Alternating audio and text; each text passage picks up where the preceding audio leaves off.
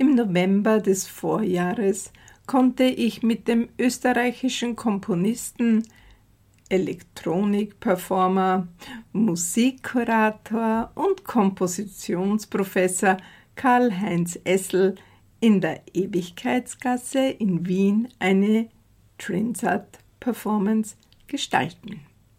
Hören Sie zuerst ein, wie ich meine, sehr interessantes Gespräch mit dem Klangkünstler über unseren gemeinsamen Blind Gig. Lieber Karl-Heinz, möchtest du unseren Zuhörerinnen und Zuhörern verraten, welches Instrument du für unsere gemeinsame Transat-Performance mitgebracht hast? Bei mir ist es so, dass ich mich nie wiederhole. Und das ist jetzt die dritte Transat-Performance mit der Astrid. Und ich habe mir gedacht, ich möchte irgendwas Neues machen. Eigentlich wollte ich mit einem großen äh, 16-kanaligen No-Input-Mixer auffahren. Nur ist das nicht transportierbar ohne Auto und ich wollte nicht mit dem Auto herkommen, aus verschiedenen äh, naheliegenden Gründen. Und habe mich entschieden, dass ich äh, mit einem ganz kleinen Mischpult arbeite, das so verschalten ist, dass es Rückkopplungen erzeugt.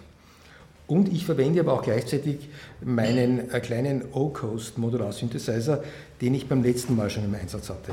Das heißt, das ist jetzt ein Hybridinstrument. Und das ergibt auch natürlich klanglich viel mehr Möglichkeiten, weil man da auch mehrschichtig arbeiten kann. Gut. Ähm, du hast, wenn man jetzt zurückgeht, jahrelang Klavier gespielt, dich als Jugendlicher der E-Gitarre zugewandt und in einer Band Rockmusik gespielt. Wie bist du anschließend zur neuen und experimentellen Musik bzw. auch zur Komposition gekommen? Schuld daran war eine deutsche Gruppe namens Ken. Es war eine, eine Prog-Rock, Deutsch, also Krautrock-Gruppe, äh, die ich mit 15 ähm, gehört habe zum ersten Mal. Meine Cousine, mit der ich so einen Plattenkassettenaustausch hatte, hat mir mal seine Platte überspielt und ich war dermaßen fasziniert von dieser Musik, die ich noch nie vorhin gehört habe. Dann habe ich nach äh, recherchiert, was das für Menschen sind und bin draufgekommen, dass zwei von denen bei einem gewissen Karl-Heinz Stockhausen studiert haben und gedacht, den Mann muss ich mir mal anschauen. Dann bin ich in die Bibliothek in Wien, in die, in die Hauptbibliothek, die war damals noch in der Skoda-Gasse und habe im Katalog geschaut, was gibt es denn von Stockhausen und das waren dann einige Bücher da, Texte zur Musik und eine Schallplatte, die Kontakte für elektronische Klänge. Und ich habe mir die Schallplatte angehört und habe mir gedacht, Gottes Willen, was ist denn das für eine merkwürdige Musik? Aber sie hat mich nicht losgelassen und ich habe gewusst, es gefällt einem etwas umso besser, je mehr man sich damit beschäftigt und je mehr man sich damit auseinandersetzt und habe mir dann mit meinem bitter äh, oder langwierig ersparten Taschengeld im Schallplattenladen in Wien um 160 Schilling eine Schallplatte gekauft von den Kontakten von Stockhausen. Und die habe ich jetzt drauf und runter gespielt. In Heavy Rotation sozusagen. Und dann bin ich so in diese Musik hineingefallen, dass ich gesagt habe, okay, sowas möchte ich auch machen. Sehr schön. Und heute, viele Jahre später, beschäftigst du dich erstmals mit analogen Synthesizern. Wie ist es dazu gekommen und wieso nicht schon früher? Ich habe mich früher schon damit beschäftigt, weil in der Zeit, wo ich elektronische oder experimentelle Musik gemacht habe, gab es noch keine Computer. Mir hat das unglaublich genervt, dieses Tonband herumschnipseln. Und ich war so froh, dass ich dann in den 80er Jahren schon mit Computern arbeiten konnte und habe damit auch wirklich äh, ganz tolle, interessante Sachen entdeckt und erleben können. Aber irgendwann habe ich mir gedacht, äh, es muss wieder einen anderen Weg geben und ich muss mich neu erfinden. Und das war vor eineinhalb Jahren, wo ich mir gesagt habe, ich möchte mal elektronische Musik ohne Computer machen, ohne Software. Äh, und bin dann natürlich ganz naheliegend auf den Analog-Synthesizer gekommen äh, ich wollte als Jugendlicher, wie ich damals in Bands gespielt habe, immer einen Mux-Synthesizer haben. Und das war natürlich total illusorisch, sowas zu besitzen. Und es kam dann dieser Minimoog heraus, der auch sehr bekannt geworden ist durch äh, Herbie Hancock und Weather Report und weiß Gott, wer den alles gespielt hat. Und ich habe beim For Music ähm, Musikgeschäft in der Alserstraße die Nase platt gedrückt an der Windschutzscheibe äh, und habe da immer diesen Minimug in der Auslage gesehen und gesagt, den werde ich mir nie leisten können. Und ich bin auch sehr froh, dass ich nie auf, mit diesem Instrument in Berührung gekommen ist, weil es nämlich eigentlich gar nicht das ist, was mich interessiert an einem Synthesizer. Ich möchte nicht damit irgendwie eine E-Gitarre oder eine Flöte nachmachen, sondern ich möchte eine Musik erzeugen, die es nicht gibt. Und ein, eine Tastatur ist sehr hinderlich und deswegen ist dieser Modular-Synthesizer, den ich jetzt verwende, ähm, obwohl er so klein ist, unglaublich mächtig, weil man ihn ganz frei verschalten kann. Und mhm. zwar ohne, man kann eine Tastatur anschließen, aber ich mache das einfach nicht. Ja, dazu hätte ich folgende Frage. Einen analogen Synthesizer kann man im Vergleich zum, jedenfalls für das Publikum, abstrakten Computer sehr haptisch bedienen. Welchen Unterschied macht das bei der Musikerzeugung?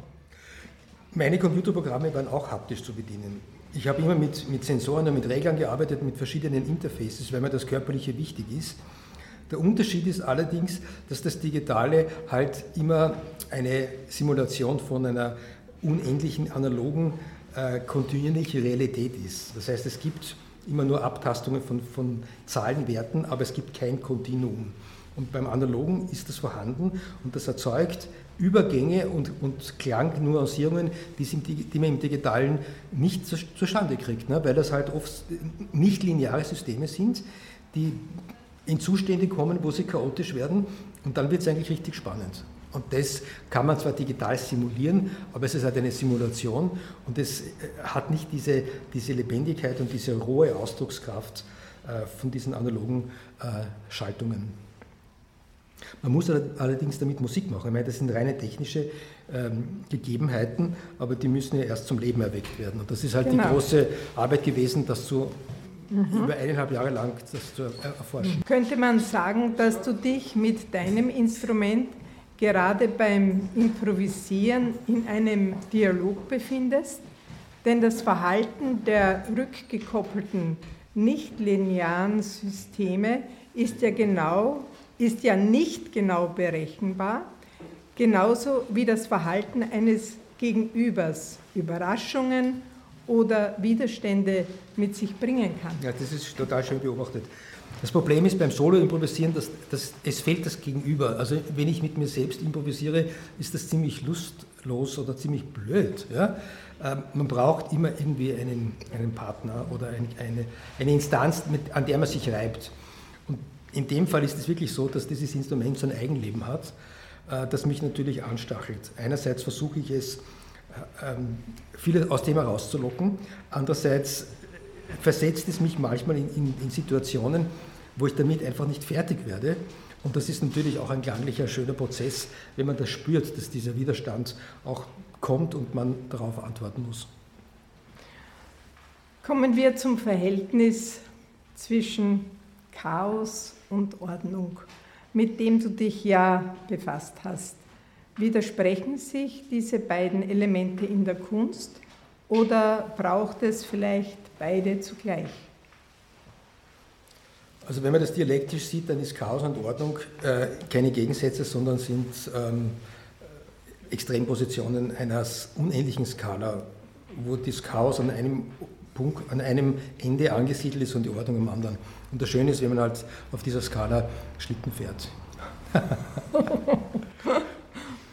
Ist es möglich, dass deine Entwicklung dich auch wieder zum Computer trägt oder läuft das Analoge und das Digitale bei dir sowieso parallel? Na, sie laufen natürlich parallel, weil der Computer, den habe ich jetzt nicht eingemottet, im Gegenteil, ich verwende ihn immer mehr. Aber das ist halt eine eigene Schiene, die ich jetzt äh, für mich erforsche. Ich, da gibt es auch keine Aufträge dahinter oder irgendwelche Leute, die mich, das, die mich dazu motiviert haben, sondern das kam aus einem ganz eigenen äh, Bestreben, für mich etwas Neues zu entdecken und das gehört nur mir. Da, ich meine, ich teile das gerne mit dir zum Beispiel oder gestern mit dem Erwin Uhrmann, da waren wir auf der Buch Wien und haben dort eine, eine kurze Text-Sound-Performance gemacht. Das sind wunderschöne Sachen, das ist für mich so fast sowas wie ein Hobby, ne? wenn man mhm. das so sagen will. Mhm. Du hast in verschiedenen Formationen immer wieder live unter dem Motto Blind Gig improvisiert. Man spielt zusammen, ohne zuvor geprobt zu haben, vielleicht sogar ohne sich zu kennen. ähnlich einer Transat-Performance. Was interessiert dich an der kollektiven Improvisation? Ich muss kurz zu sagen, dass die, die Resultate, die dabei entstehen, mehr sind als die Summe der einzelnen Teile. Also im Gemeinsamen entsteht mehr, ein Mehrwert. Und, und es gibt immer Sachen, die man halt, oder immer etwas, was halt nicht vorhersehbar ist und was eine Überraschung erzeugt. Und ich glaube auch, dass das fürs Publikum interessant ist. Also wenn man da jetzt sitzt und jetzt eine Nummer runterspielt und vielleicht drüber improvisiert oder irgendwelche Veränderungen macht, kann das ja ganz nett sein. Aber wenn man sozusagen ganz blank äh, vor dem Publikum in einen Kommunikationsprozess kommt, der klingend wird und sich nach außen transformiert, dann ist das, glaube ich, zum, für die Hörer auch interessant. Also zumindest geht es mir so. Wenn ich so Improvisationssessions höre, denke ich mir manchmal, da bin ich jetzt Zeuge eines, einer einmaligen Sache, die nicht wiederholbar ist. Wann wird kollektive Improvisation zum kollektiven Komponieren? Gut, nie. Weil Komponieren und Improvisieren sind völlig verschiedene Sachen.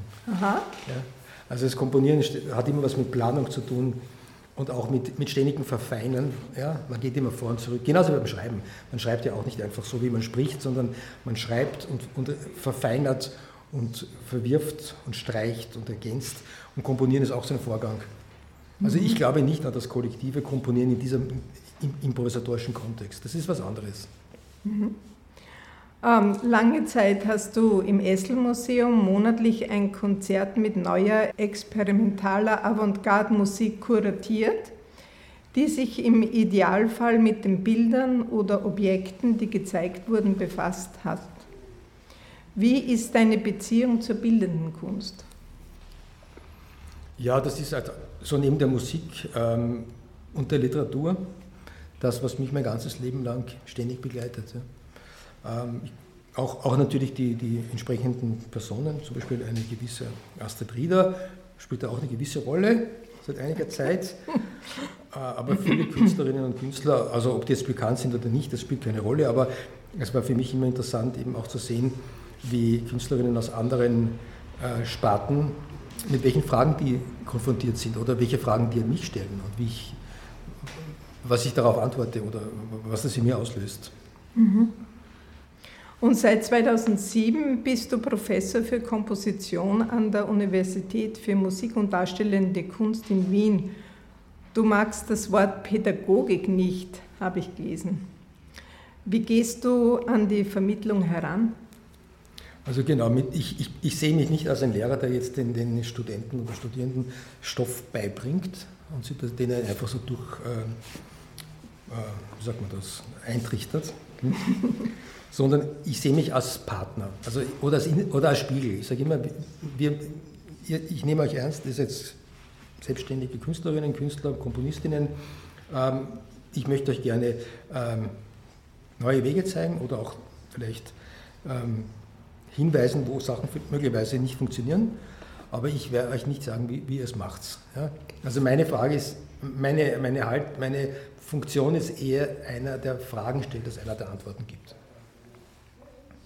Und beobachtest du bei deinen Studentinnen und Studenten Interesse in Bezug auf transmediale Projekte? Gibt es Ansätze, Musik mit anderen Künsten zusammenzuführen, kollaborativ zu arbeiten? Ja, das ist seit den letzten zehn Jahren ein ganz wichtiges Thema. Also ich kenne fast niemanden von meinen Studenten, der sich nicht mit solchen Sachen beschäftigt, der nicht irgendwie mit Visuals arbeitet oder mit Texten oder mit Tanz oder Performance. Das wird immer wichtiger. Und blicken wir jetzt zum Schluss in die Zukunft. Wie sehen deine Pläne aus? Ich denke da an Auftritte, Kompositionen, Instrumente. Also das, was, was jetzt ganz aktuell passiert, ist, dass ich in drei Wochen nach Seoul äh, fliege für eine Woche. Es gibt dort ein Toy Music Festival und ich bin dort als Composer in Residence äh, eingeladen und werde dort Lecture machen. Mehrere Stücke werden gespielt und ich freue mich natürlich vor allem, dass ich diese Stadt wieder besuche. Ich war vor 2019 war ich einmal dort und die Stadt ist ein Wahnsinn. Also das kann man sich gar nicht vorstellen. Das ist eine der größten Städte Industriestädte der Welt, also mit über 10 Millionen Einwohnern und also mit einem ganz, ganz reichen Kulturleben auch. Also ganz altes, ganz neues, ist auch riesengroß und auch landschaftlich zum Teil sehr schön, weil es mitten in der Stadt einen Park gibt, diesen Olympiapark, äh, wo ich zufälligerweise mein Hotel in der Nähe habe. Also freue mich schon sehr, was da alles auf mich zukommt.